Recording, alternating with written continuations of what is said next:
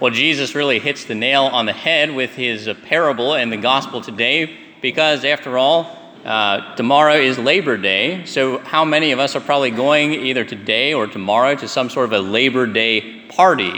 And whether it's a, a party or a, one of your kids or grandkids' sporting events or church, right? When you get someplace like that, what's the first thing you always do, at least a lot of us, is we start wondering what everybody thinks about us, right? Do I look fashionable? Do I look cool? Do I look like I know what I'm doing or I know what I'm saying, right? And then when we're done worrying what, about what everybody else thinks of us and, and uh, how they're judging us, then we judge all of them too, you know, because that's what we do. And uh, so Jesus points out to us the importance of humility. Because when we judge each other, it creates disunity, disharmony in the world, in the human family. The virtue of humility, though, is exactly that virtue by which we understand ourselves in the proper relationship to everyone and everything else. And that brings, of course, harmony and peace.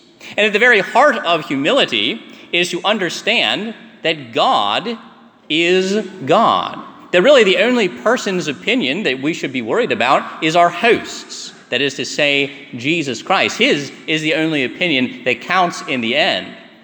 As he said to St. Catherine of Siena, he said, I am he who is, you are she who is not. Because in comparison to God, we are absolutely nothing, right? Everything that we are, everything that we have and do depends on Him. And it's only when we realize that, recognize that, uh, that we're able to finally put ourselves in the right relationship to God, to others, to ourselves, to really have that virtue of humility. So, of course, we know we all want this virtue. It's like the foundation, in a way, for all the other virtues. So, how can we grow in the virtue of humility? Two ways are important. First of all, always is prayer. We must always pray. Pray for humility. I don't know how many of you have ever heard of the Litany of Humility. It's a great prayer, was actually written by a Cardinal, Merry Cardinal uh, Del who was the Secretary of State, actually, for Pope St. Pius X. But it's a very good, very challenging prayer. I'll read you a few excerpts from it. It goes like this He says, um, Things like, that others may be loved more than I. Jesus, grant me the grace to desire it. That others may be chosen and I set aside. That others may be preferred to me in everything. I mean, it's hard to really pray that and mean it, you know. That others may become holier than I, provided, he says, that I may become as holy as I should. He goes through, it's interesting, uh, all the things that we should be delivered from desiring from the desire to be extolled, to be praised, to be consulted. That is humility. But then, not just what we uh, shouldn't desire, but what we should not fear. From the fear of being humiliated, being forgotten, being ridiculed. See, that's the great thing about humility. Not, does, not just does it free us from our own selfish desires, but it also frees us from our own fears. We don't have to fear anymore because we understand that God is God and we are in His hand. So, if you've never uh, prayed that prayer, or it's been a while since you prayed that prayer, I would encourage you to, to look up and pray the Litany of Humility. It can be a great uh, spiritual exercise. But the other thing that we can do, I think, to grow in our humility is quite simply to uh, do things that we find somewhat humiliating. Uh, you know, Saint Philip Neri was not only a great saint and a holy man, but he also had a great sense of humor. And uh, he would often give penances in confession that kind of really poked fun at uh, people's pride, you know, because after all, it goes when we're trying to combat our pride, a little bit of humor can go a long way. So, for example, he had one man who really wanted to do some serious penance for his sins. He wanted to wear a hair shirt, which is a, a material, a garment made out of material that really aggravates your skin. You're supposed to wear it under your clothes, and, and it you know just makes you uh, feel real bad, and you do penance that way. So he said, "Oh, can I wear a hair shirt for my penance?" And Saint uh, Philip said, "Yeah, you can wear a hair shirt outside of your clothes." Right, which means, of course, that it's not aggravating your skin in any way, and you also look like a fool, because you're wearing it out. And that was exactly what St. Philip wanted this guy to learn was humility. Of course, St. Philip was in an order of priests, so a lot of the things that he poked fun at was his fellow priests.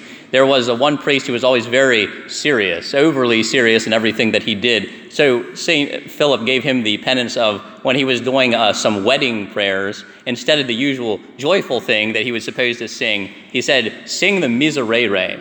So that's like a penitential psalm. So can you imagine, like, if, if you were at your wedding and the priest was like, Have mercy on us, God, for we have sinned against you? You'd be like, Father has gone a little crazy, right? And that's what, what St. Philip wanted this guy to experience. Uh, or again, there was a priest who preached a really great, beautiful homily. And so, to make sure that he didn't become too proud from that, St. Philip gave him the penance of preaching that same homily six more times. So, you, I mean, after six Sundays, his congregation was probably like, What is with Father? This is like the only homily he knows anymore, you know? So, I guess if next week you hear the same homily again, you'll know why, you know? Um, but you know that was that was Saint Philip's uh, wisdom. It was that if you want to grow in humility, then actually do something that makes you humble, that makes you humiliate. You know, so often we make we say, "Oh, I, I need to do this," but we never do anything about it. We say, "Oh, I should pray more." But when was the last time you actually scheduled something, some time in your calendar to, to pray? We say, oh, I should uh, volunteer for that soup kitchen or some charitable organization. Well, when are you going to do it? Right? Get out your cell phone right now. This is the only time you'll ever hear me say this in church. Get out your cell phone, go out in the gathering space, and call the nuns down in Covington and make an appointment, right? You, if you want to do something, we've got to do it. And it's the same way with humility. If we want to grow in the virtue of humility, we need to do some things to humble ourselves. So, you know, maybe some challenging things, like uh, ladies, maybe you're the, the kind of person that you feel naked without your makeup I challenge you, like one, one day a, a month, don't put any makeup on. Or maybe you're the kind of person who never puts makeup on anyway. Maybe one day a month you put on makeup, but like put a lot of it on, so it looks terrible, you know? or maybe you have some like runner, uh, like a stocking that has a run in it, you know, and just wear it. Uh, or something like that. You know, gentlemen, you know, we can we can do things that humiliate ourselves as well. Uh, if you jog or, or exercise in public ever, um, you know, like not, I'm sure no one else ever does this, but sometimes when I'm out uh, jogging and I'm tired and I'm walking, I see a car coming and I'm like, oh, better start jogging again so that I look good, you know? Um, because when I'm the person driving by in the car and I see somebody dressed in jogging clothes but they're walking, what do I do? I'm always like, what a lazy jogger. Why are they running, you know? Uh, so, you know, it, what we can do is maybe if there's a car coming the other direction, make ourselves stop and walk. Because, yeah, people are going to look at us funny for that, and we can offer that up. Or maybe you're the kind of person who um, loves your car, takes good care of your car all the time. One day a month, you should just take a big glob of mud, slap it on the front of your car, you know, drive around that way. Uh, or keep one nice uh, work shirt that has a nice spaghetti stain, you know, on it, and wear it to work. See if anybody says anything. Now, of course, when people point these things out to us, we should say, "Oh, thanks for pointing that out. That's I appreciate that." But don't explain what you're doing. That defeats the whole point. You know, you can't tell them why you're doing that kind of stuff. So eh, those are just some suggestions. But the point is, if we want to grow in humility, we ought to really do something about it, something to humble ourselves, to go down to the lowest spot. You know, that's where Jesus Christ went. He humbled himself to die on the cross for us. We want to go there with him. And yeah, if we do uh, humiliating things like that, maybe for a while, what we'll mainly do is worry more, even more what everybody thinks about us, worrying all the time. But if we are persistent in that spiritual exercise, we'll begin to worry less about what everybody else thinks and worry only about what Jesus Christ thinks. Because again,